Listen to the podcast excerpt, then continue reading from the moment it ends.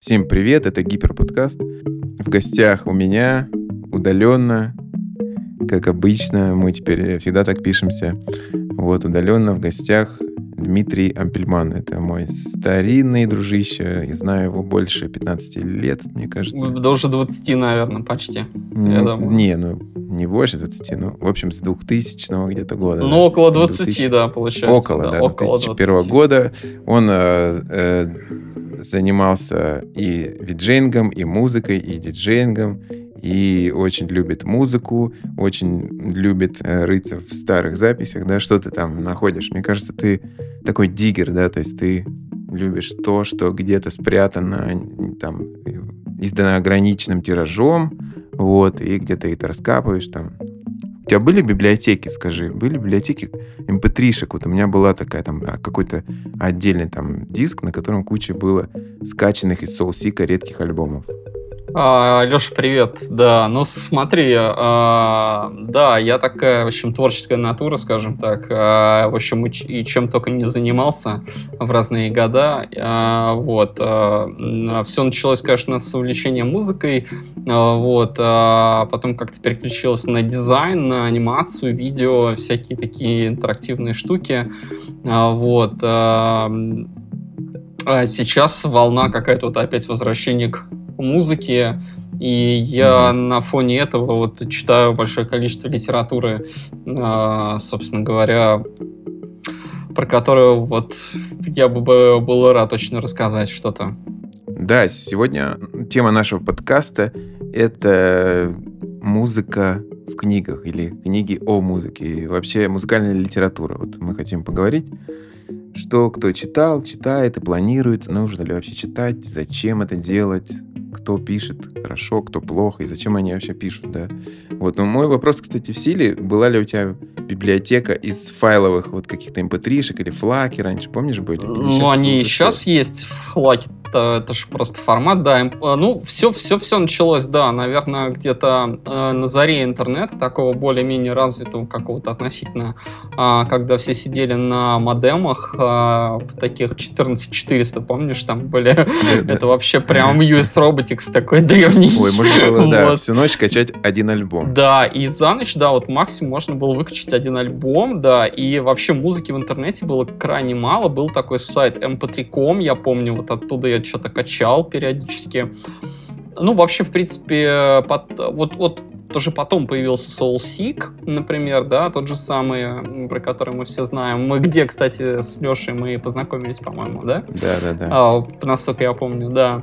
А, вот. И, собственно говоря, много с кем познакомились именно на этом ресурсе. Да, у меня много-много-много было ну и сейчас есть много э, какой-то совершенно необычной, интересной музыки в MP3 эм и в других форматах. И там, ну, но в основном э, это, конечно, да. Вот, наверное, у меня как бы несколько жестких дисков просто лежит, где одни MP3 эм и все, больше ничего нет. Да, у меня, кстати, было по годам еще сортировано. Я помню, что я, э, типа, ну, в конце года я создавал папку, куда я скидывал все вот эти альбомы, скачанные за, ну, скажем, там, 2005 какой-нибудь год, если вспомнить, да, вот как раз не было еще таких музыкальных сервисов, как сейчас, там, по подписке, да, и мы все это все скачивали в соусик или еще где-то находили, потом интернет становился потихоньку быстрее, и ну, было просто возможность быстрее искать, больше находить, там, тем, тем не менее, все это было такое, не, не, ну, как бы немножко секретное, немножко, как бы, такое прям ценное. Да, э, это дух такого подполья, подполья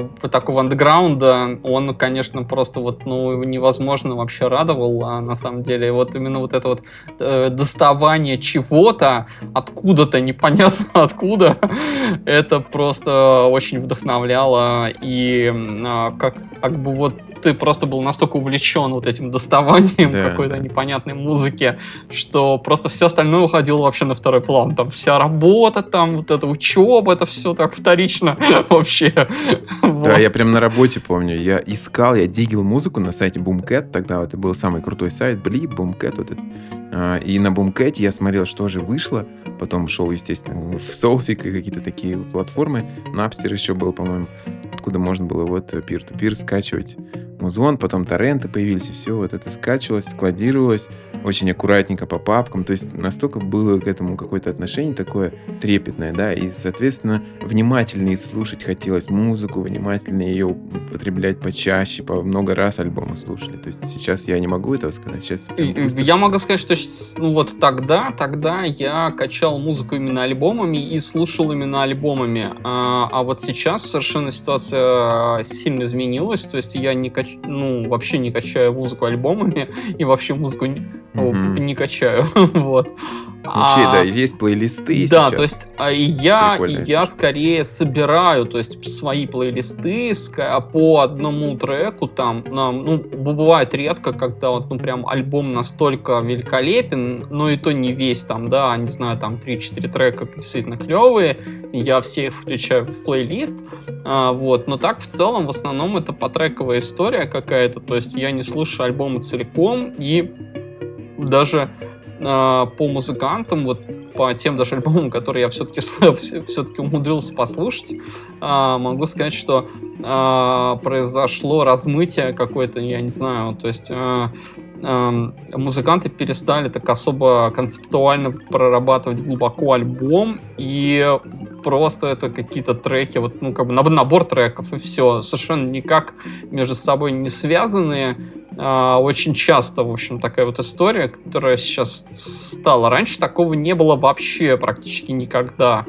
То есть это были вот разноплановые треки могли быть в сборнике каком-нибудь, да, и, в принципе, при, ну, предназначение сборников это вот, ну, как бы познакомить с артистами, которые есть там на лейбле, соответственно, вот, купите сборник, послушайте, если вам что-то из этого конкретно понравилось, какой-то трек какого-то артиста, то и идите покупайте его альбомы там. И это как бы, это так и работало, да. А вот, а мы все-таки переходим к литературе, вот, и как раз можно вспомнить те времена, эм, вот этих соусиков, всяких наших mp эм которые мы качали. Да. И да, да, я хотел вспомнить и конкретно про книги. И как, как раз тогда была вот самая крутая книга, это «Мус про Да, наверное, одна из, вот, в общем-то, собственно ну, одна, одна единственная, я бы даже так, наверное, сказал. Про электронную музыку, наверное, в тот момент я, честно говоря, вообще не припомню ни одной книжки, которая, которая бы вышла, и «Мус просвет» стал такой вот просто, ну, прям путеводной звездой, бомбой, взрывом, пушкой, там, я не знаю, как его еще назвать, да. Ну, в общем, эта книга действительно а, просто взорвала вообще все, и Андрей Горохов там, как ее автор, стал, соответственно, мега известным товарищем. Вот. А, а что же в ней такого было крутого? Ты знаешь, ну, смотри, книга такая да, довольно общая, с одной стороны, да, она такого энциклопедического характера, я бы сказал. То есть, ну, она просто вот про а, тех музыкантов, а, с которыми он а, успел там как-то сам пообщаться, либо делал про них программу на радио Deutsche Welle, да, вот немецкая волна. Собственно, да. я вообще про Горохова узнал вот довольно интересным способом. То есть а, я нашел сайт, я нашел сайт Муспросвет, да, просто по интернету. Потом э, увидел, что так, он ведет программу радио, и там выкладывал он mp3 эм файлы с записями этой э, программы. Он еще статьи писал. А, да, ну естественно, да. То есть на этом сайте были статьи. А, и, в общем-то, эта книжка стала просто, грубо говоря, ну, то есть перепечаткой этих статей на бумаге. Вот. То есть это был изначально интернет-сайт, угу. а, запись его интервью, какие-то обзоры на а, музыкальные новинки. А, и, в общем, вот это все потом перетекло в книгу, да, которую издали.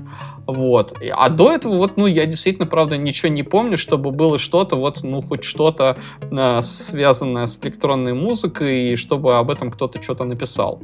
Вот. И вот, вот так вот я познакомился с Андреем Гороховым. Мы там, на самом деле, еще долго переписывались даже вот просто по интернету, поскольку он жил в, в, в Кёльне, и вот там работал, собственно, на немецкой волне, и вот мы с ним общались как бы, а что там по музыке всякой там и так далее, что происходит. А, ну и по теме его программ, соответственно. Ну, в общем, какое-то время, да, мы так пообщались. В общем, было довольно приятно. Интересно. И он еще потом приезжал в Москву, и как раз э, мы с тобой ходили на его диджей-сет. Он никогда вроде как не выступал, но это был его первый диджей-сет. Да, это, это значит, когда он приехал все-таки в Москву, а, значит, приезжал он а, в Москву, и вот этот диджей-сет с каким-то раска параллельным рассказом про музыку а, проходила в кафе а, чуть ли не шоколадница. Вот, ну, ну, там, а. там, да, в цирке, в цирке Никулина есть шоколадница, она до сих пор там. То, то самое место. Ну, короче, это было странно, да, потому что музыка была андеграундная, всех мастей, и там какая-то битовая, и электронная, и там что-то э, электро, и, и какой-то техно он ставил, шумовое. Да, там что-то как-то совсем все в перемешку было, да. И каких-то там музыка племен там каких-то, не знаю, туземцев. Он очень любил вот эту откапывать какую-то супер авангардную вещь. Да, этническая музыка его довольно интересовала, да. Короче, вот эту книгу я прочитал, угу. про себя скажу, по-моему, ты мне как раз ее да, да, да. Когда я ее прочитал, я очень сильно вдохновился, и вот это, я думаю, что это повлияло на мою музыку и вообще на восприятие. О, ну музыки. ну здорово, я повлиял на Лешу. Вот, да, да, походу есть такое, потому что я читал, и я помню, что мне округлялись глаза, типа, да ладно, где это все найти? Я, я читал, потом искал в интернете, да, то, что там вот он пишет, какие-то супер редкие коллективы, какие-то вот этнические какие-то сплавы с электроникой или вообще какие-то там дроновые эмбиенты, или как он рассказывал о том, как э, получился стиль Clicks and Cuts, например там, то, что это была ошибка диска. А, да-да-да, ты, ты, ты знаешь, я помню вот еще такой момент очень ярко, что а, вот, значит, после выхода, да, собственно говоря, очень многие люди ругали эту книгу. А ругали, собственно говоря, по поводу того, что, типа, он какие-то вещи явно переврал. Ну, то есть, там, вот на, по поводу, там, зарождения техно, там, что-то еще такое, я помню, а, люди прям его захейтили очень жестко. А, сказали, что он вообще не особо такой компетентный товарищ, на самом деле. А, вот. А ту историю, которую я еще хотел рассказать про Горохова, то, что, а, собственно, а, Андрей Горохов учился в МГУ а, вместе с братом Ника Заврева. Вот, вот это вот вообще потрясная история. Абсолютно. Да, а в Кёльн он уехал, значит, с целью стать художником. То есть он причем не каким-нибудь, а авангардным художником. То есть рисовать какие-то абстрактные полотна, значит, а, но тема не зашла. Он сказал, что, типа, в общем, а, никому это говно не нужно. вот. А, и, в общем, он вот переключился на журналистику, поскольку он как раз-таки, по-моему, вот и закончил а, журналистский факультет МГУ. Вот. Где учился с братом Заврева. Вот. В общем, вот, вот прям вот, знаешь, как сказать, мир тесен, особенно в Москве. Ну да, ну да, ну да. Это... Но, короче говоря, этот Андрей Горохов, э, ему, конечно, огромное спасибо. Вдруг он нас случайно послушает где-то. Мы выходим на всех платформах, где публикуются подкасты. Андрей, тебе спасибо. Мы теперь сами ведем какие-то а-ля радиошоу и, рассказываем про музыку и про всякие вещи интересные. Вот сегодня как раз наш разговор про книги. И Андрей действительно большое дело, я думаю, сделал. Он как будто бы... Он прорубил какое-то, что ли, окно, вот немножко расковырял эту дуру в другой какой-то мир, другой музыки для меня лично и для всей тусовки, которая вокруг тогда была. Андрей Горохов скорее был не... Ну, для меня лично, да, он скорее был каким-то уже продолжением а, вот. а вот именно расковыряли, скажем так, э, интересную музыку для меня, а, пожалуй, а, люди, которые сделали проект «Радиосубстанция» а, в 97 году, собственно говоря. Точнее, ну как там, на 96-97. Вот, она, по-моему, просуществовала там 6 или 7 месяцев. Это радиостанция такая полуподпольная, которая была как бы, скажем, таким ответвлением э, от э, популярной радиостанции. Вот, э, то есть... Да, да, да, помню Радиостанция, такое. станция да. 106,8, потом там, да, а вот э, субстанция, это вот, собственно говоря, некий такой вот некое ответвление, да, где вот был полнейший андеграунд, и вот э, ведущие э, программ и вот э, люди вообще, которые это все делали, просто супер на меня, наверное, повлияли. Тогда мне было лет там, наверное, вот прям, ну, 16 или 17. Я вот заканчивал школу там, и это просто... У меня приемник не выключался 24 часа mm-hmm. на 7. То есть это вот, вот это вот действительно мне, для меня открыли столько музыки за какие-то полгода. Там я услышал столько всего. И э, можно вспомнить вот как раз-таки, наверное, э, лейбл Warp, Ninja Tune и прочее. Все вот эти релизы э, Cold Cut программа выходил Solid Steel на этом радио в записи, ну, естественно, но прямо из Лондона а потом, в общем, много-много-много людей, например, такие как Андрей Борисов, а, Алексей Борисов, а, Дмитрий Ухов. А, это все такие очень довольно почетные люди, разбирающиеся глубоко в музыке, музыкальные критики и сами музыканты, некоторые из них, и вот они все, конечно, да, очень серьезные а, влияние оказали на мой неокрепший после школы ум а, и вкус, и как бы вот я до сих пор в этой вот пребываю. Ты до сих пор же играешь музыку, да? Ты какие-то делаешь что онлайн-трансляции? Расскажи. Да, я сейчас вот, да, да, да, да, я вот как бы, собственно говоря, с возвращением а, к музыке, наверное, уже года два или три, наверное, назад это когда произошло, я вот сейчас вот только а, созрел и запустил а, а, такие стримы на фоне вот нашей всей коронавирусной самоизоляции запустил стримы, которые называются Harmonic Waves, гармонические волны. ВКонтакте, в частности, лучше всего их слушать, потому что с остальными площадками, к сожалению, там есть некие сложности. Вот. И, э, собственно говоря, где я играю как, как диджей и представляю какую-то интересную музыку, э, вот, на мой вкус.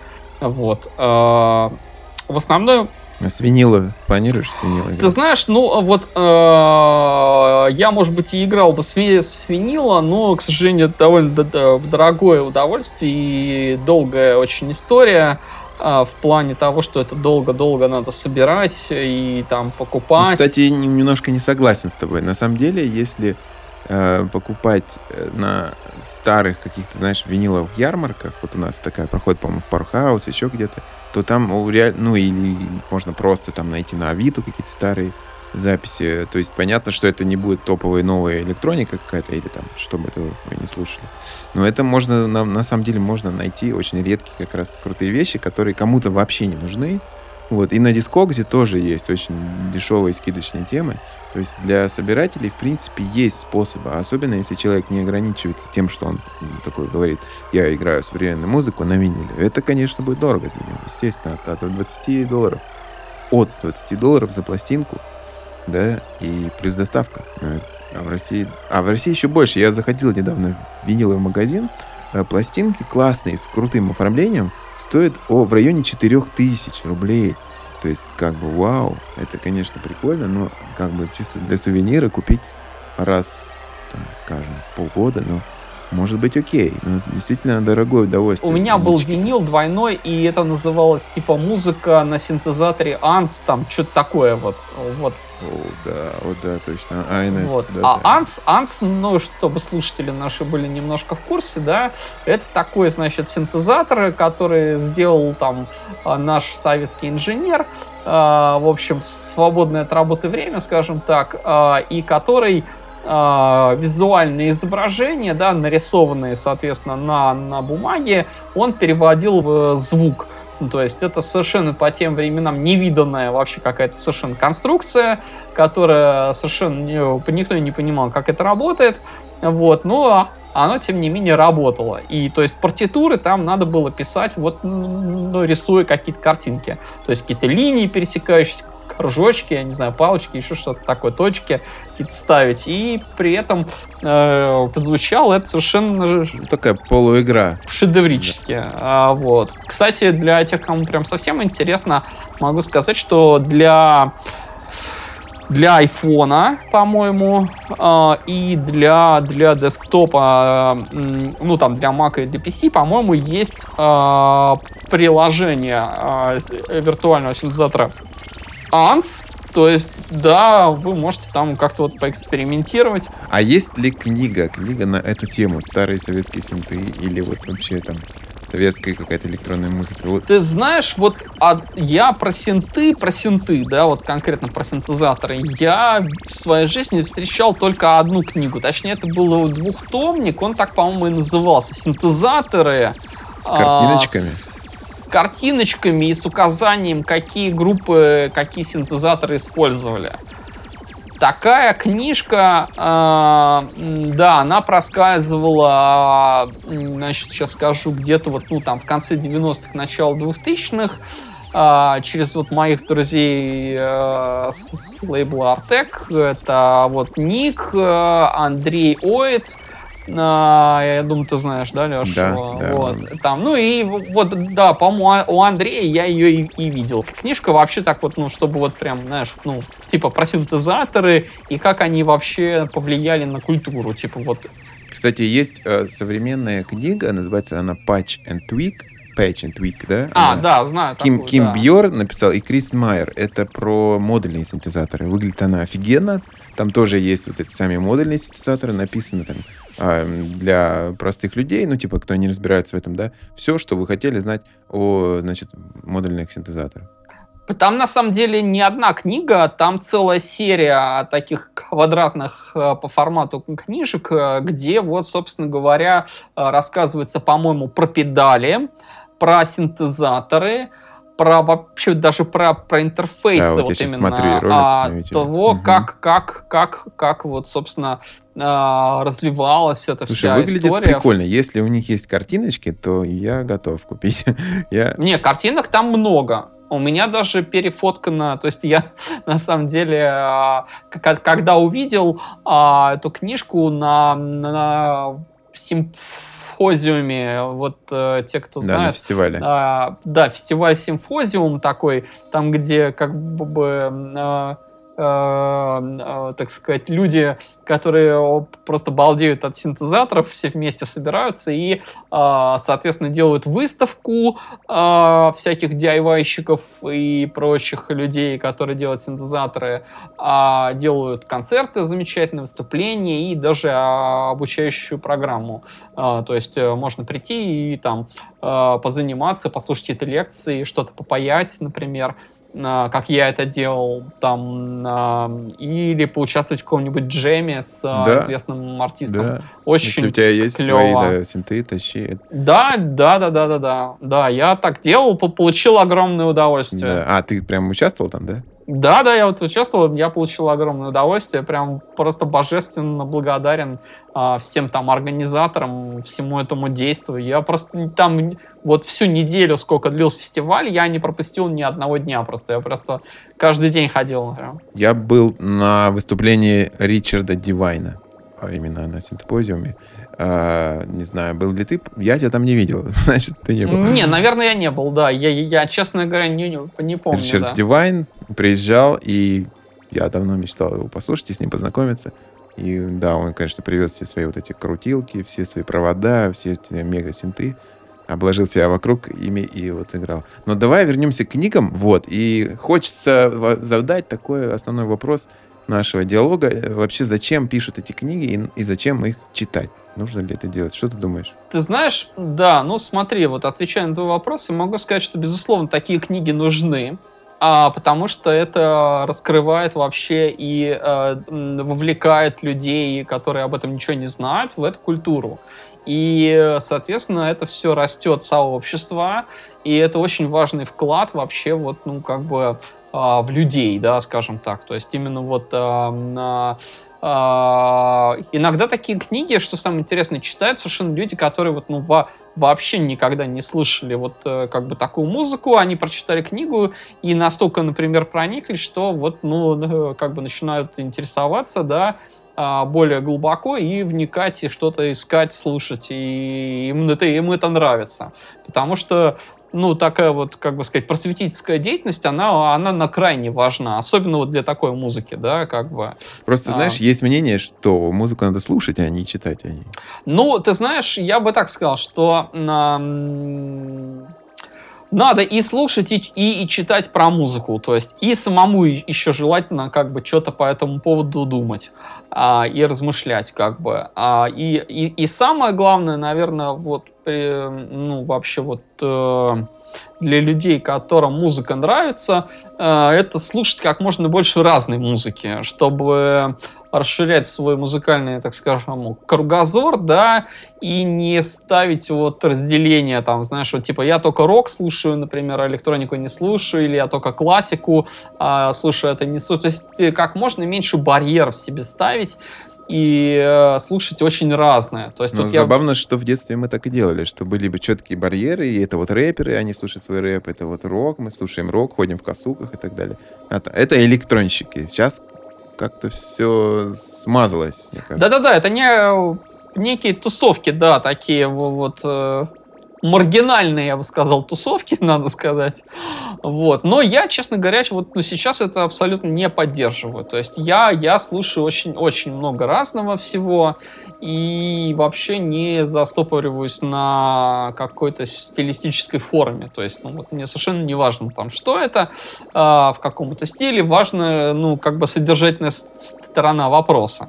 Вот. А что это? Это рэп, я не знаю, или это а, электроника, или это какая-то авангардная музыка начала там, 20 века, вообще мне все равно. Если она талантливая, то это, это очевидно, по-моему, ну, всем вообще. То есть ты просто послушаешь, и тебе все понятно.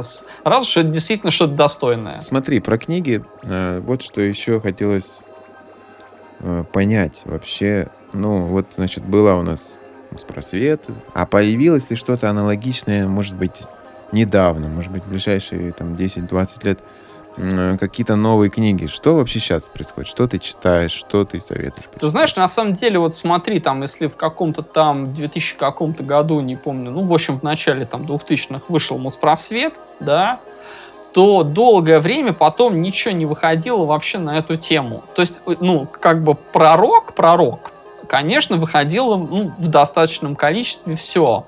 А про электронику, ну, слушай, сообщество было слишком маленькое, и там, не знаю, лет 10 точно никто ничего практически не издавал. Только, наверное, в десятых годах вот что-то такое начало вот как-то вылезать из какого-то подполья, прям совсем уж вот, и становиться каким-то, ну, таким полумейнстримом, ну, так, относительно, конечно, знаешь ли. И что-то началось из-за этого благодаря росту вот этой вот, собственно говоря, тусовки, интересующихся, для которых это можно было бы напечатать, да, ну, издательство же это коммерческая организация, они же рассуждают как бизнес, а вот, соответственно, вот они, на, они э, начали что-то издавать. А до этого это было просто бессмысленно, потому что, ну, как бы аудитории нет, никто такое особо не слушает. Ну, то есть я себя сам чувствовал белой вороной, откровенной причем. А вот, когда слушал там в 97-м группу Autechre, Афекс Твина и так далее. То есть, ну, на меня все смотрели как на сумасшедшего, откровенно. Ну, в России, да. Вообще, если, если взять э, в мире, то, наверное, книги какие-то выходили. И не наверное, в смысле, что они, какие-то из них не были переведены, а какие-то, может быть, были. На самом деле, я могу так сказать, что книга о музыке на английском языке просто в разы, в разы э, больше, чем на русском языке. В разы просто больше. То есть, если вы хотите, э, да, обращаясь к нашим радиослушателям, э, собственно говоря, слушателям нашего подкаста, если вы владеете как-то в достаточной степени более-менее хотя бы английским языком, то флаг вам в руки и, соответственно, go на а, известный всем ресурс. Ну, можно, да, можно на самом деле даже купить их на Амазоне. Amazon, да, amazon.com, пожалуйста. Вот есть, кстати, клевая книга, сейчас прям смотрю, вот я полез смотреть, какие книги существуют на другом языке, да, на английском или вообще. Нашел интересную книгу Брайан Ино, Visual Music, Art Book. Да, есть такая, uh, да. For Adults. Да, я видел uh, ее, Знаешь, да. да? да вот, знаю. а там есть немножко текста, но там много визуалов, там какие-то вот альбомы, обложки альбомов, какие-то фотки Брайана Ина, или, может быть, как-то с этим связано. Я бы хотел вот эту книжечку в переводе. Ты, ты знаешь, я, я, я, я на самом деле вот э, склоняюсь к тому, что я вот, ну, в принципе, там за последние пару лет много чего уже прочитал на русском. Я, я уже как-то хочу чего-то большего и, наверное, буду переходить вот на английский. А, которым я, ну, как-то более-менее владею. Надеюсь, что вот как раз с помощью книжек я и английский слегка еще улучшу, потому что а, то, чего мне вот лично не хватает, это, наверное, так расширение словарного запаса.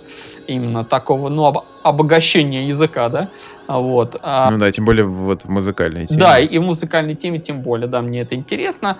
Э, соответственно, вот, ну, почитать книжки на английском это всегда полезно, вот. И, соответственно, интересно, и э, их гораздо больше, в разы, чем вот ну, на русском. А что у нас на русском, да? Что же есть на русском за последнее время? Что тебе, что ты четко прочитал и советуешь всем? Да, ну вот возвращаясь к русской э, литературе, о музыке, да. Не, ну а... в переводах, может быть. Ну, да, да, да. Собственно говоря, в основном я бы сказал, что это именно переводы русской литературе о музыке. Что-то как-то я вообще особо не наблюдаю.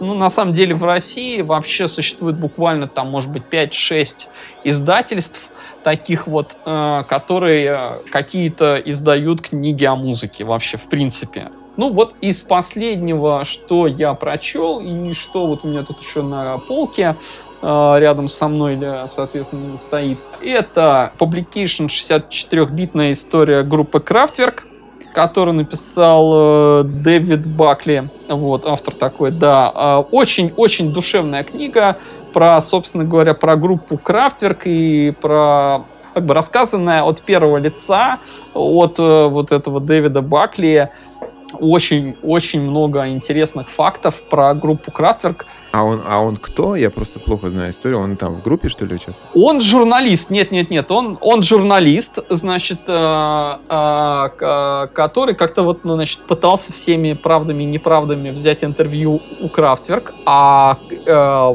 Крафтверки известны тем, что собственно говоря, они очень такая закрытая группа и, в общем, очень-очень редко дают кому-то интервью, предпочитают поменьше говорить, э, соответственно, и вот как бы находятся в таком ореоле как бы непонятности, неизвестности, чего-то такого загадочные, да, какие-то люди, машины. А там не объясняется, почему они вообще выбрали такой путь? Случайно или сознательно? Или, может, они а аутисты какие-то, интроверты? Ты знаешь, да, да, да, да, это на самом деле довольно сознательное их решение. А, значит, в общем, а, а, для этого надо знать, конечно, этих людей, в общем, скажем так. А, вот. Э, и а, вот он раскрывает именно через личные вот какие-то вот общения с э, пере, по, по переписке, они как-то вот общались там, да, еще каким-то образом. Они даже, по-моему, один раз как-то встретились. А, вот. А, и, в общем, а, а, Крафтверк довольно такая, ну, как бы закрытая группа, да, туда лишних людей не пускают, скажем так. Вот. И, и, и, и, и собственно говоря, э, люди довольно своеобразные. Ну, то есть, как бы начнем с того, что это немецкая группа. Значит, э, а как мы знаем, ну, Вторая мировая война там э, и все такое, соответственно, они возникли, возникли, сейчас скажу, в каком, по-моему, в 67 угу, году, угу. если вот если я ничего не путаю, вот, а, по-моему, в 67-м, да, в 67 году а, возникла группа, и, собственно говоря, а до этого, до этого, вообще в немецкой музыке, ну, как бы, я, очень мало чего происходило.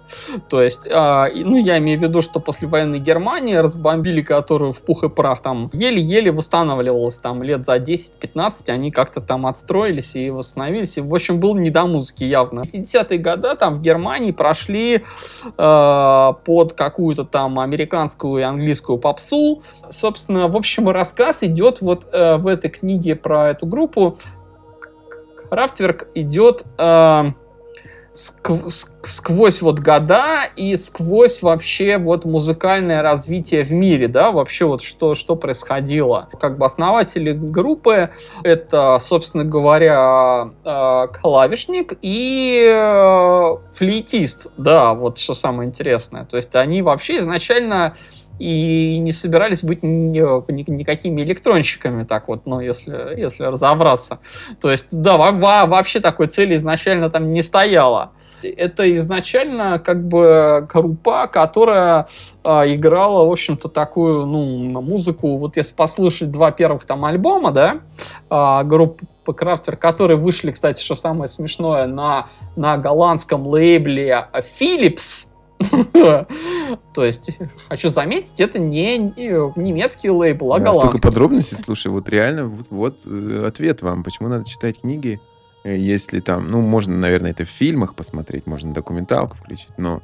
Нет, ты знаешь, фильм про Крафтверк я что-то не припомню, вот честно говоря. Да ладно, ну, И... ну должен быть. Да, поскольку э, интервью особо нет, а -а. фильмов тоже нет.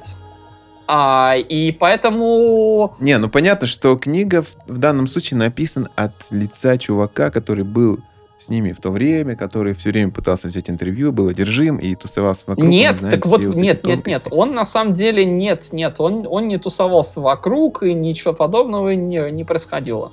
А на самом деле он, ну так, э, вот, а он в какой-то момент просто вот решил для себя, что по заказу там какого-то издательства он, собственно говоря, решил вот за, вообще за это взяться. А, вот. И написал, когда ну, одному из участников этой группы электронное письмо, да, по имейлу, а тот ему ответил, э, сказал, что спасибо, я очень рад, что, типа, вы обратили на нас внимание, что вы решили написать эту книгу, но, как бы, я ничем вам помочь не, не могу, спасибо, до свидания, вот. Ну, отлично, слушайте музыку, да, Да, слушайте музыку, мы, да, все, да, нечего болтать, надо делом заниматься, да. Ну, это, это, это такой немецкий подход или, или не обязательно? Ты знаешь, ну, э, смотри, на самом деле вот концепция группы Крафтерк это именно показать э, идентичность Германии, то есть это почему, э, то есть они, они на самом деле там, ну, как бы с точки зрения там маркетинга и какого-то позиционирования, они очень правильную стратегию выбрали. К, а, лучше, чем немцы, могут быть только немцы. Ну, то есть, как бы условно говоря, что только немцы могут быть вот такими, и все. То есть, только немецкая музыка может быть такой. То есть, английская музыка совсем другая, американская совсем другая. Сейчас это уже не так, конечно, сейчас уже все так перемешалось. Ну, наверное, можно сказать, что тогда это. Да, было. но в тот момент, в тот момент, да, они были действительно очень такие identity, да, как бы идентичные и индивидуальные, и уникальные. То есть и, и выражали вот эту немецкость, вот этот немецкий э, перфекционизм mm, такой да, вот да, подход, индустриализм. тщательный ко всему, да. И вот, собственно говоря, вот эти 50-е годы, это мощное развитие индустриальной эпохи и, соответственно, строительство огромного количества автомобильных заводов, а, соответственно, строительство дорог этих автобанов. Почему, собственно, ну, вот эти все известные песни про электро... Ну, вообще, кстати, для тех, кто не знает, что Крафтверк — это электростанция с немецкого, да? Вот. А, а, значит, а, ну и, соответственно, появились соответствующие песни. То есть, благодаря вот этому индустриальному подъему, а, на американские деньги, кстати, вот, а, соответственно, а, появились песни «Автобан», радиоактивити, там, про, э, про, и все такое, да, то есть все на эту тему. Это, я бы сказал так, уникальная группа отражения эпохи. То есть они отразили то, что вот происходило в тот момент в жизни мира. Потом они уже пошли, знаешь, как бы сказать, ну, э, смотреть куда-то в будущее уже, прям совсем причем. Это вот там, я не знаю, э, э, альбом Computer Love, там, я не знаю, да, там еще что-то. То есть это вот э, такие более э, уже футуристические какие-то мечтательные такие композиции, чтобы там могло быть в будущем.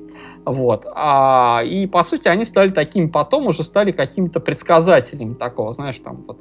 А, тот же самый трек, вот, да, компьютер калькулятор, да, да, собственно говоря, а, Pocket Operator, всем известный а, сейчас уже а, шведской компании Teenage Engineering, которые фактически реализовали, я считаю, идею Kraftwerk о таком музыкальном карманном калькуляторе. Первый, кто это придумал, вот э, замечательная группа Крафтверк.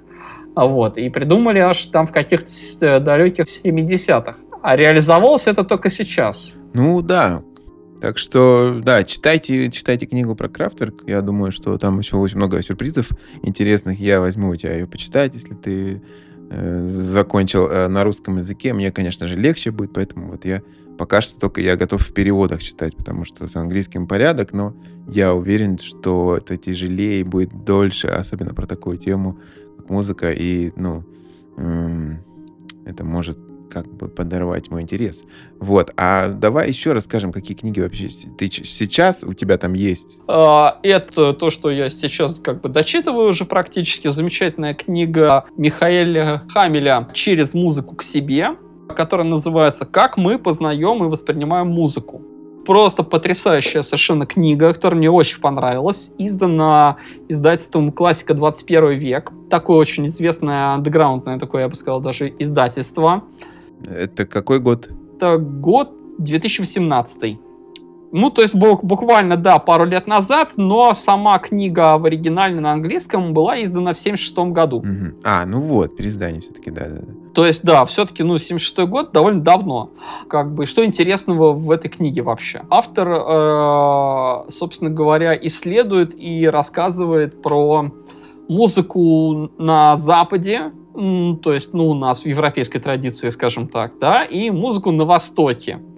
И э, про систему обучения, например, э, музыки э, здесь и там, про ее восприятие здесь и там. То есть идет такой сравнительный анализ, э, соответственно, того, э, какая музыка здесь и там.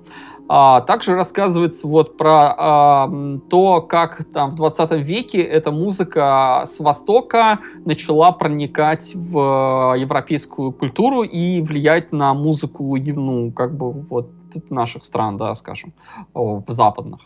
Очень интересно и подробно про классическую индийскую музыку, про тибетскую ритуальную музыку, про какие-то магические э, звуки с Малайзии, это остров Ява там и так далее. То есть очень глубоко, причем так ну, подробно разбирая э, все. Все это невероятно, невероятно интересно читать, просто невероятно. Медитативная музыка, оно на самом деле вот уже даже в те года, вот когда он писал эту книгу, 76 год, да, он говорит, что оно было уже настолько опошлено, что э, по сути, э, даже если так разобраться, то ни, никакой там медитативной музыки, точнее музыки для медитаций, в общем-то нет, она нафиг не нужна. То есть э, и обывателям вот эта музыка ambient, да, о которой мы сейчас так обобщенно называем, да, или там New Age, там, да, какой-то, а это все а, просто музыка состояния, музыка эфира, а, вот что-то такое, но это совершенно никак с медитацией вообще никак не связано, потому что для медитации музыка вообще не нужна. Она скорее, она скорее, вот знаешь, она кстати, да, я тоже недавно эту всю тему изучал, и да, я медитирую периодически, не то чтобы я вот сажусь там в какую-то позу, там включаю, да, все свечи эти, там, индийскую музыку. Не, я просто сижу и вот ничего не думаю, да, или там смотрю в одну точку и наблюдаю свои мысли. А вот как раз это и помогает, а, может быть, наблюдать со стороны внутренние мысли или там слушать звуки, а как раз музыка это действительно не нужна. Если ты, например, э, наблюдаешь э, момент здесь сейчас, ты можешь с музыкой так, ты можешь наблюдать музыку. Например, есть такое упражнение в медитации, как ты берешь, ставишь какой-то трек, даже, даже битовый, и неважно, там хаос, поставь какой-то ровненький, спокойный, да, и вот слушай внимательно, разделяй на звуки, сколько там их, как они между собой, посчитай внутри, сколько инструментов, как они взаимодействуют. То есть это как бы такое фокусирование, фокусировка на треке, разбор его. Да-да-да, такое активное слушание. Активное слушание, да, абсолютно. Ну, в общем, эту книгу всем очень настоятельно рекомендую, э, потому что она э, действительно такая э, глубокая, интересная. И вот, например, то, что мне там еще запомнилось, наверное, могу сказать, что на Западе музыка а, пишется нотами и играется по нотам, да, и то есть это а, в большей степени, ну то есть а, и а, она математически математически просчитана, то есть она, ну а, это как бы сказать ну, то есть более рациональная а, субстанция, да, а, а, чем на Востоке. То есть на Востоке а, максимально возможно уходит от нот, не, э, и вот даже в процессе обучения, ну, а, музыкантов, а, музыканты не, не, не играют ни по каким нотам вообще. А это конкретно какие страны он имеет в виду? Типа Япония, Китай? А, Индия, нет, нет, это, ну да, и, и Китай в том числе, Индия, Индия, Китай, Тибет э, и так далее. То есть там есть практика передачи э, навыка от э, учителя к э, ученику, то есть и э, там процесс обучения устроен как музицирование на какие-то темы, то есть э, раги вот эти вот всем известные, наверное, в Индии, да, которые это такие циклические композиции, да, похожие на мантры, да, которые зачитываются э, соответствующими э, людьми, э, вот а, и они, в общем, собственно говоря, вот поэтому и процесс обучения там совершенно другой. Они меньше подвержены правилам. У них это более иррациональная вот, какая-то субстанция, чем на Западе. То есть на Западе надо играть как бы вот тебе ноты, играй. А на Востоке нет. Ну вот, кстати, Крафтверк это как раз а, а, это четкие правила. Крафтверк это о том, что есть четкие совершенно правила, как должно быть что, и оно будет именно так. А, крафтерки, они даже сами как бы декламировали такую а, штуку, что а, мы фабрика, то есть у, у них даже вот эта студия Клинк Кланк, да, которая в Дюссельдорфе, да, собственно говоря, они, они, они, собственно, решили, что все, но мы вот такая музыкальная фабрика, и мы штампуем музыку. То есть вот, а, но при этом совершенно они доходили до крайней степени перфекционизма. То есть вот в этой в книге про крафтер тоже очень много про это рассказывается, что они могли один трек писать год. Там реально. То есть они там его 10 тысяч раз переписывали, там так, так, сяк, эдак, то есть там э, перебирали миллион вариантов. И вот, значит, вот один единственный, э, который изумительный и распрекрасный, они вот все-таки издавали. Вот. Но эта работа шла мучительно долго, э, всем это действовало жутко на нервы, понятное дело. А, вот. Но вот, вот они такие перфекционисты, да, вот как бы так. Напротив, если на Востоке, там, например, э, кошка пробежала по нотам, это уже трек. Условно. Отношение к музыке на Востоке и на Западе это просто вот, ну, совершенно две разные вещи, абсолютно. То есть, э, и вот поэтому надо читать книгу через музыку как к себе. А, вот, и тогда вы все поймете. Да, отлично. Что еще есть? Ну, вот что я тут еще прочитал. Э, краткая история новой музыки Ханса Обриста. Э, вот. Э, есть такое издательство прекрасное Эд Маргенем Пресс. И это музыка про композиторов, авангардистов, электроакустическую музыку, про минимализм и про современных, в общем-то, тоже музыкантов. Кстати, в том числе и про Крафтверк, и про Брайана Ина. Вот. То есть там вот как бы такие э, четыре части, где собраны интервью с э, очень интересными людьми. В общем, с такими, как вот, ну, там, Штаггаузен, Пьер Булес, Янис Ксенакис, э, э, Петр Зиновьев, такими минималистами, как Терри Райли, Терри Райли, да, Йока Оно, Стив Райх, и вот, собственно говоря, с уже более современниками, да, нашими, это Брайан Инна, Арт Линдсей, Крафтверк и другими. Эта книга интересна тем, что это, это классное интервью, действительно достойное интервью. И если вот э, вам интересно, например, э, узнать про то, откуда все взялось и как развивалось, да, и, э, может быть, узнать какие-то интересные секретики, приемчики композиторов, как они подходили к своему творчеству, например, про Джона Кейджа, который там подкидывал э, кубики, случайным образом э, какие-то писал э, свои композиции. Вообще он считал, что как бы э, главное э, минимальное вмешательство вообще вот, ну там, композитора в музыку, в, в, в ее написание. То есть музыку должен писать Бог, там, типа, условно говоря. То есть, как бы жизнь сама должна писать музыкальные произведения, да. А, в общем-то, она вот как раз про это. Про то, что музыка и так вокруг нас, и как бы стоит только прислушаться, присмотреться. То есть к тому, что мы можем во всем, да, во всем мы можем найти тональность, какие-то переливы, мелодии, а тем более в природе, да. Если, записать птиц, их замедлить их пение, я вот делал такую тему. Ну, я офигел, что я там услышал просто, как будто бы... Ой, ты знаешь, я, я, я помню, я э, услышал какую-то композицию, где замедлили стрекотание этих кузнечиков. В тысячу раз там что-то замедлили, и получилось настолько фантастически, что просто прямо как будто там оркестр играет какой-то. Вот, кстати, на эту тему про природу, про природу и вообще вот про звуки, а, которые нас окружают, я бы посоветовал э, книгу, которая так и называется, собственно говоря, книга звука. Вот. Э, есть такой автор Тревор Кокс. Вот. Э, кстати, может быть, кто-то из вас смотрел э, документальный фильм с э, его участием.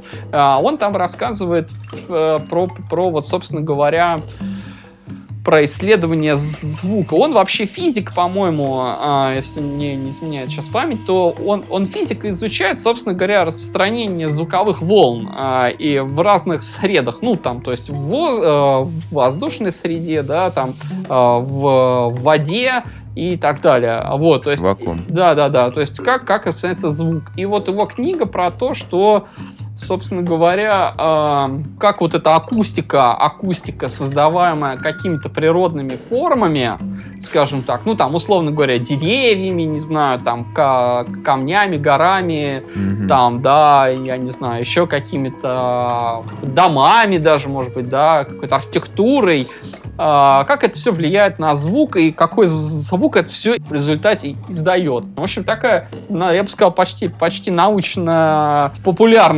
книга про звук и как он вообще распространяется в разных средах. То есть эта книга не про музыку, да, а именно про звук и что это вообще такое. Слушай, смотри, а вот еще про, значит, в целом про книги и про чтение хотел еще обсудить а, именно вот художественную литературу, которая может влиять на творчество, да. И, ну, наверное, это происходит. Лично я заметил, что именно там читая, а не смотря фильм, можно погрузиться как будто бы дальше, как-то глубже, да, погрузиться в большую историю, представить себе, то есть, когда ты читаешь, у тебя э, активируются совсем другие области мозга, ты, э, ты делаешь какие-то образы в голове э, невольно даже, да, то есть я, я читаю, я всегда вижу, что я читаю, как будто бы я все-таки смотрю некий такой силуэтный фильм, да, то есть такие очень мутные, но все равно какие-то образы проскальзывают. Я не могу их не видеть.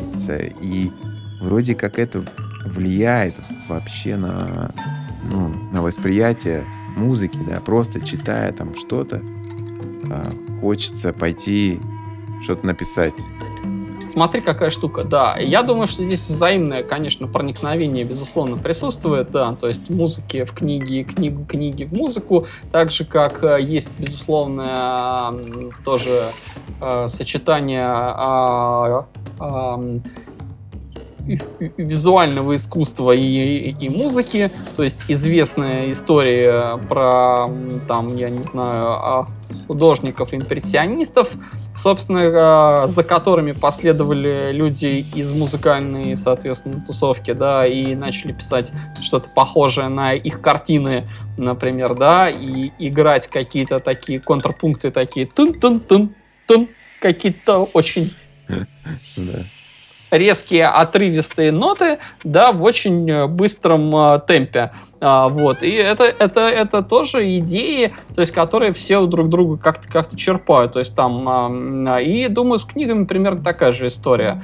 То есть, э, я уверен, что наверняка многие композиторы, прочтя какую-то книгу, э, возможно, чем-то вдохновились в ней, их так э, это как бы до глубины души-то там как-то тронуло, и они после этого что-то могли написать. И это вполне нормально. И также и наоборот.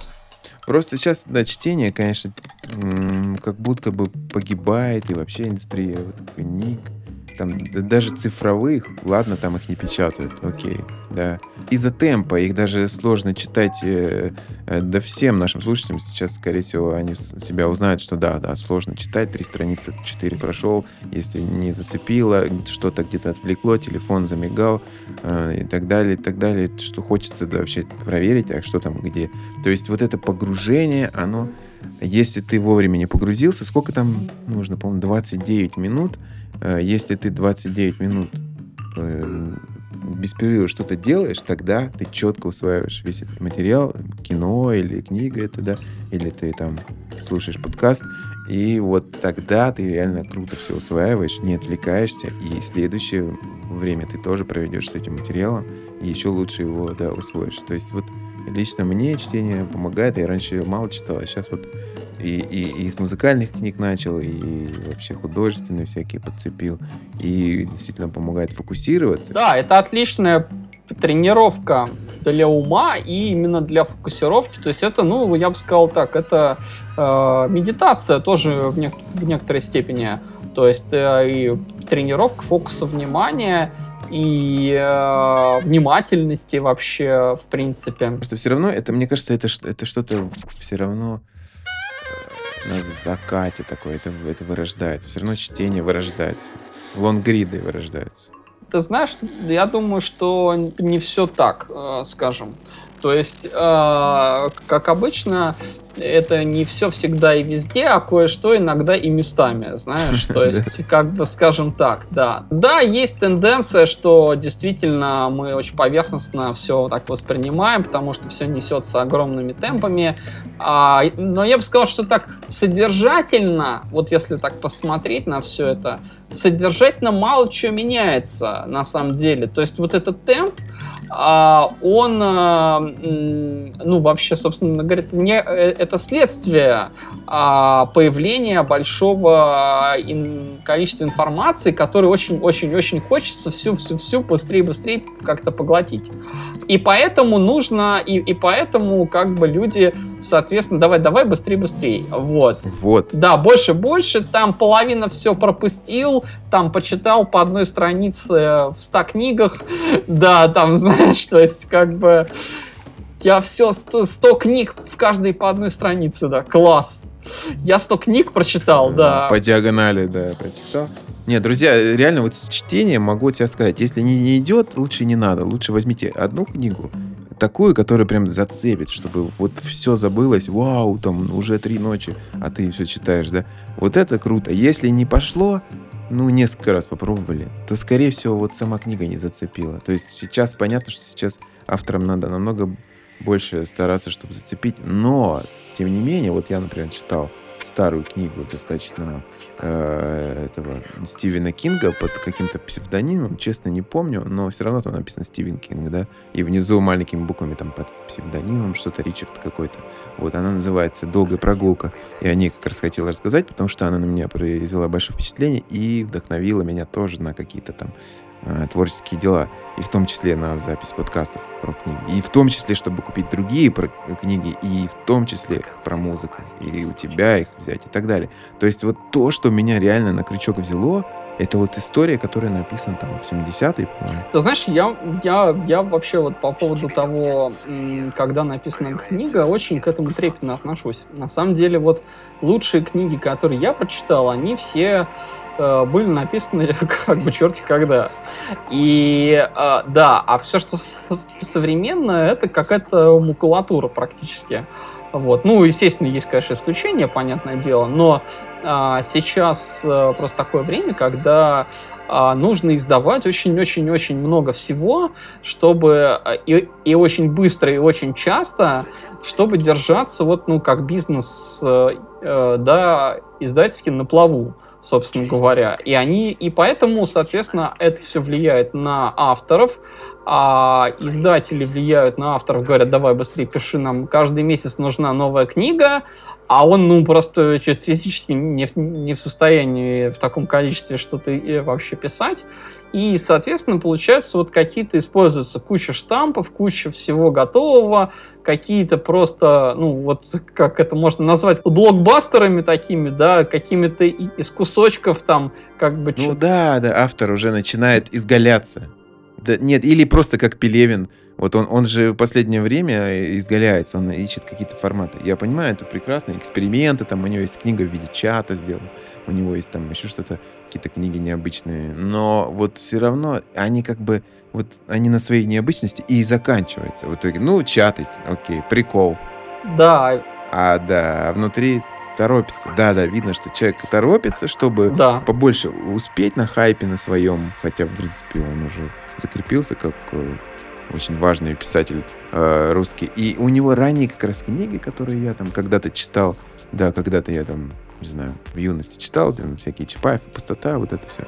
Они, они были круче. Может быть, они просто были актуальны под то время. Они были глубже и медленнее, потому что писались, собственно говоря, и более осмысленно, и они вынашивались, понимаешь, это важный момент а, вынашивания а, вот этого, как бы, ну, идеи, да, и а, творческого воплощения. Я уверен, что там тысячу раз э, все переписывалось, там, а, дополнялось, как-то изменялось. То есть, ну, это действительно большая серьезная работа, а, которая делается там, может быть, в течение нескольких лет. И, то есть, а, вот, кстати, а, один из примеров, да, один из примеров, только, опять же, книжки про музыку. Вот 2007 года э, Дэвид Туп «Океан звука». Я прочитал введение, и, собственно говоря, узнал о том, что человек писал эту книгу 25 лет. Oh, ну, вы себе можете представить, чтобы сейчас кто-то писал книгу 25 лет? Mm-hmm. По-моему, это на грани абсурда вообще. То есть, ну, никаких 25 лет никто не собирается тратить на то, чтобы написать какую-то книгу. Ну, это действительно бред. Слушай, сейчас пишут э, вообще... За месяц, наверное, вот, ну, максимум просто. Не то, что за месяц, а в пятером, в десятером. Вот. И это такая индустрия, это как бы фабрика такая, ну, лично на мой взгляд. То есть это уже не совсем такое авторское Это творчество. то, то, что мы сейчас все делаем, коллективно создаем э, датабейс в интернете, да, вот, э, в принципе, и книги раньше писались э, лично одним человеком, а сейчас вот да. есть, кстати, как раз вот у меня есть такая книга, недавно мне подарили, имя, знаешь, имя? Да, да, да, да, очень хорошая. Вот, да. Институт э, музыкальных э, инициатив, я к ним заходил в гости, я у них там вел э, вебинар, онлайн-лекцию такую про музыку. И они все это время, давно уже, наверное, год назад они начали. Да, они примерно около ну, минимум год. Начали. Да, они начали писать книгу, называется она «Новая критика контекста и смысла российской поп-музыки». Вот, и как раз в этой книге авторов там, по-моему, ну, около пяти или даже больше. А, да, да, вот написано тут раз, два, три, четыре, пять, шесть, семь, восемь, девять, десять, 10 или 11 авторов, вот, а которые пишут каждый про какой-то свой период музыки или свое какое-то, например, один товарищ пишет про какие-то советские смыслы в музыке, да, после перестроечные, например. Кто-то пишет про новую рэп-волну, то, что сейчас происходит, или кто-то пишет про, э, может быть, какие-то гибридные жанры, где присутствует и электроника, и голос русский, Эм, ну, в общем, про всю вот эту популярную музыку, которая в России последние 20 лет происходит, они сделали книжку э, под э, руководством Александра Горбачева. Это, знаешь, наверное, такой э, журналист из Афиши. Э, когда-то было но из в Афише, сейчас он вроде как в Медузе или еще где-то. Но он писал вроде неплохие такие вещи про андеграунд сцену в том числе и про популярную музыку в России, и про электронную, и про нас упоминал. И, ну, такой важный деятель, да. И вот, ну, интересность этой книги в том, что она написана разными людьми и как бы собрана эм, и курировано одним другим автором, да, который в теме, ну прям журналист, который годами уже все это изучает. И еще, по-моему, у них там была редактура от еще одного человека и финальная какая-то уже там редактура, чтобы это все выстроить ну, общий такой вот текст. Вот это мощная работа большая, и поэтому она быстро сделана. Знаешь, мне кажется, что это вот как раз-таки новый формат, который нас всех ждет, и большинство книг будет именно таким э, таким сборником статей. Это можно сделать, вот знаешь, условно говоря, взять у всех готовое, да, какие-то наборы э, собрать в кучу, какую-то концептуальную, да, ну, как, как бы по теме. Ну да, тут нету личности, конечно, это просто срез, который кто-то там потом визировал, и, ну, соответственно, это коллективный разум. В общем, это коллективный разум, и там больше, скорее, фактов каких-то исторических, может быть, там есть, там есть исследование контекстов и смыслов, что вот мне лично интересно было. Вот, но там нету у них пока что исследования э, именно звука и формы. То есть они следующую книгу планируют про звук и форму. Ну, это интересно. Это да, будет да, да. больше мне. Вот да, это будет, интересно. да, наверное, больше интересно, чем поп-музыка, конечно. Вот. Ну, короче, книга клевая, в принципе, обязательно надо иметь. Я думаю, что сейчас очень мало, да не знаю, вообще, по-моему, ноль книг издано про вот в таком формате, про современную музыку русскую со словами или без там инди или Ты знаешь, ну, мне кажется, что да, вот такой формат, он, он, он во-первых, ком- э, коммерчески, наверное, думаю, будет довольно успешный. И, собственно говоря, он в плане а, времени на вот подготовку и на, на издание, на все это а, практически, наверное, даже и не занимает. То есть это не, это не заказные же статьи, которые ими заказала у каждого, они просто взяли готовое а, у этих авторов, они их нет, нашли, мне кажется, нет, они, сказали, подожди, давайте. Не, не, там дело в том, что они специально исследовали, там был конкурс на авторов, да, в котором ага. шел отбор, кого же все-таки взять. Потом каждый из авторов, э, значит, э, а, ну, то есть выбрал тему, да, которую он хотел. Это заказная тема, да? Ага. Да, и эти авторы, видимо, они уже разбирались в этой теме, вот конкретно уже написали, и уже потом редактор по всем проходился. Я бы хотел, чтобы там еще были, э, картинки, арты, какие-то фото. Вот у меня есть другая книга энциклопедического такого характера. Называется она «Книга чудес». Он так немножко попсово звучит, но она реально крутая. Это книга про то, как создавать вымышленные миры, про то, как они, э, их можно делать. Э, и она как раз написана так, что ты ее читаешь, ты смотришь картинки, ты смотришь примеры, ну, например, там, не знаю, кусочек фотка рукописи какого-то там Стивена Кинга старой, да, там, что-то такое, а, или там, там, не знаю, фотографии из книги, там вот есть такая книга, а, «Иконоборец» она называется. Это книга, в которой до сих пор не переведена. Она написана на непонятном загадочном языке, и ее никто не смог перевести. Может быть, это просто фейковый язык, да, который вообще не несет в себе смыслов. Но там куча текста, который похож на реальный текст, какие-то закорючки, да, и там куча классных таких картинок от руки рисованных.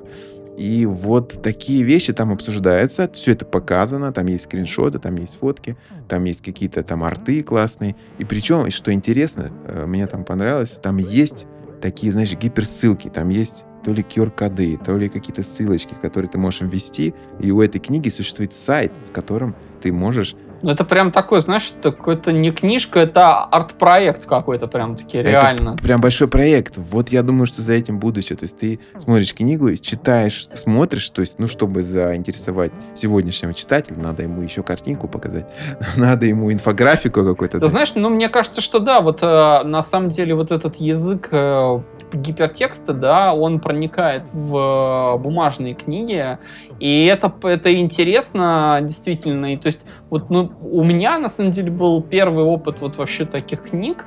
Это э, в школе, значит, э, я загремел в больницу, там, по-моему, в каком-то восьмом классе или что-то такое, или в седьмом, да, и, и там познакомился с, каким-то парнем, который мне вот дал книжку, которую я просто офигел вообще. То есть там книга э, была написана в виде неких блоков, то есть там, ну, как, буквально там по абзацу 2, и надо было под, подкидывать да, да, да. игральные кости, там выпадали цифры, и, соответственно, ты э, выбирал, как бы, ну, ну искал э, блок с нужным номером, соответственно, читал, да, и вот, и, и, и вот как бы перепрыгивал с одной страницы на другую. Это было мега увлекательное занятие.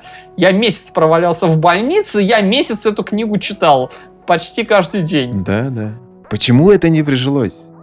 Почему? Вот... Ты знаешь, не знаю. Мне кажется, надо попробовать повторить. Все-таки прошло довольно много времени. Уже все про это забыли точно. Да, сейчас это более актуально, да. Так же, как, кстати, VR, ты же, ты же знаешь, что VR, ну, виртуальная реальность, очки, они же появлялись очень давно, в 80-х. Они не прижились, но сейчас, как бы, они второй раз появились. Э, когда, да, технология улучшилась, они поняли, что да, можно теперь, оказывается, круче делать. И сейчас все равно они пока что не прижились, но я, я уверен, что будет и третья волна. У меня, да, у меня была такая книга, там действительно можно было выбрать, если вы хотите, чтобы персонаж сделал то, перелесните страницу вот на такую-то, и значит у вас сюжет продолжается именно так. Вот, кстати, кстати, вот по поводу картинок, а, вот в, в книге про крафтерк очень сильно не хватает картинок. И, и, и самое интересное, что автор, автор книги говорит там про какие-то фотографии, про вот то, что, ну, что-то надо посмотреть где-то там, а в книге их нет.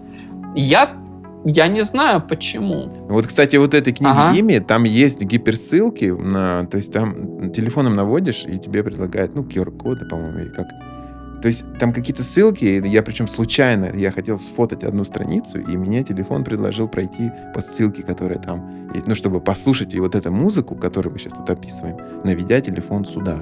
И это работает. Вот, это, это, это очень важно. Ну, короче, да, мы хотим, мы хотим больше визуальности в книгах, и гиперссылок, и вот этих современных всех идей. Вот, да, в печатных книгах, мне кажется, вот это следующая какая-то ступень. Если они к этому не придут, то действительно интерес будет угасать. Вот, то есть художественная литература, она, мне кажется, им надо все больше и больше туда вводить визуалы, как бы до, доп. реальность, вот эта дополнительная реальность. Навел на книгу, у тебя там в телефоне, значит, заиграла та, та штука. Или, допустим, вот уже идея у меня, допустим, пишет автор книгу, да, новая книга Стивена Кинга, в которой есть музыка. А как она в книге есть? А вот, наводишь телефон, она начинает играть в специальном приложении, только там. То есть специальная, эксклюзивная, допустим, музыка, которую ты сможешь включать, имея книгу, в которую ты там, ну, не знаю, как-то наведешь куда-то камеру. Мне кажется, э, это должно действительно вот так вовлекать, да, человека настолько, чтобы он про все остальное вообще забыл про свой телефон, там вообще про все просто. И как бы увлекся настолько... Что... Это все легко реализуется. Причем то, что сейчас у большинства книг появляется аудиокнига версия, тогда тем более давайте вставьте туда саундтрек, который специально создан, там, допустим, да, для Кинга создал саундтрек какой-нибудь там а, известный композитор электронный. Тот же Брайан Ино создал саундтрек для новой книги Кинга. Покупайте в iTunes саундтрек, покупайте книгу, все как целый пэк такой. Ну вот э, смотри, вот эта вот книжка, про которую я уже сегодня говорил, да, вот Дэвид Туп «Океан звука». Вот Дэвид Туп вообще, он сам еще и музыкант, а, вот, и а, он сделал такой сборник, по-моему, двойной или тройной компакт-диск, где вот, собственно говоря, и была музыка, собственно говоря, которая вот, про, про который он рассказывает в книге. То есть, э, и, и это было, хочу заметить, в 95 году. 1995 год. Я считаю, что вот именно такие дополнения э, даже, может быть, не обязательно к книгам о музыке, а просто к художественным книгам, да, то есть такое вот... На самом деле, крутая книга бы была, которую я бы хотел почитать онлайн, это которая не текст, а именно а, себе все вот то, что мы сказали. То есть иногда там какая-то гифка дрыгается, да, ты листаешь в тему, там, не знаю, персонаж. Описали персонажа, и тут же ты перелистнул, ну, на телефоне, скажем, читаешь ты, да, а, и ты увидел этого персонажа как-то слегка в 3D, ну, там двигается, знаешь, как будто вот он, вот, ну, гиф, гиф, короче. Вот, дальше, например, ты перелистнул, тебе сказали, что там вот сейчас происходит вот это, описание там, не знаю, чего-то, комнаты персонажа. И, и тут же заиграла музыка сама, ну, допустим, в приложении в этом книжном где-то.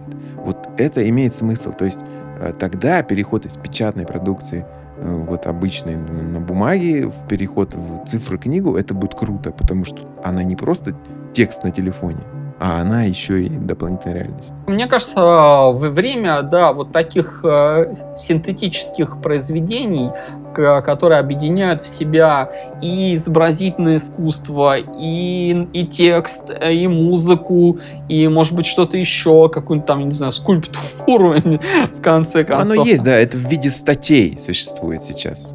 Есть очень крутые статьи, где все это мигает, двигается, текст плюс картинка. Очень крутые статьи раньше были на журнале «Нож» такого формата.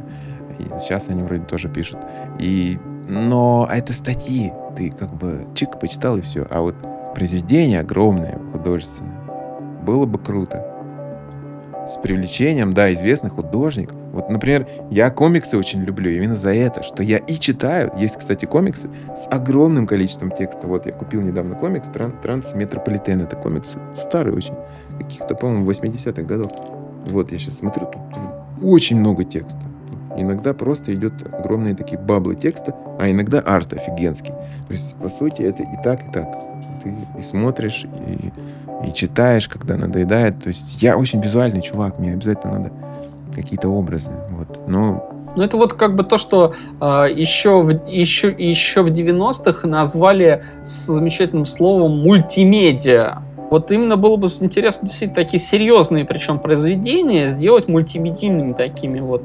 Да, короче, друзья, читайте, чтобы развивать воображение, развивать свою творческую какую-то составляющую. Если вы, тем более, если вы музыкант, вы ну, знаешь, сидеть на Netflix, смотреть сериальчики или там, не знаю, YouTube, переключать, вот реально воображение просто, просто костенеет, оно просто, ну, не развивается, а даже деградирует. Поэтому я, я считаю, что надо читать и комиксы, или просто визуальные, даже, даже какие-то артбуки смотреть, это уже, ну, ну, хотя это немножко другое, да, но вот читать это, да, это точно развивает воображение и позволяет вам подольше э, держать фокус на чем-то, Соответственно, это очень полезно сейчас э, в нашем вот этом быстром мире, в котором ты за секунду увидишь вообще... Не знаю, за секунду я пролистываю в Инстаграме, ну, не менее пяти картин за секунду, да? То есть я даже не останавливаюсь рассмотреть.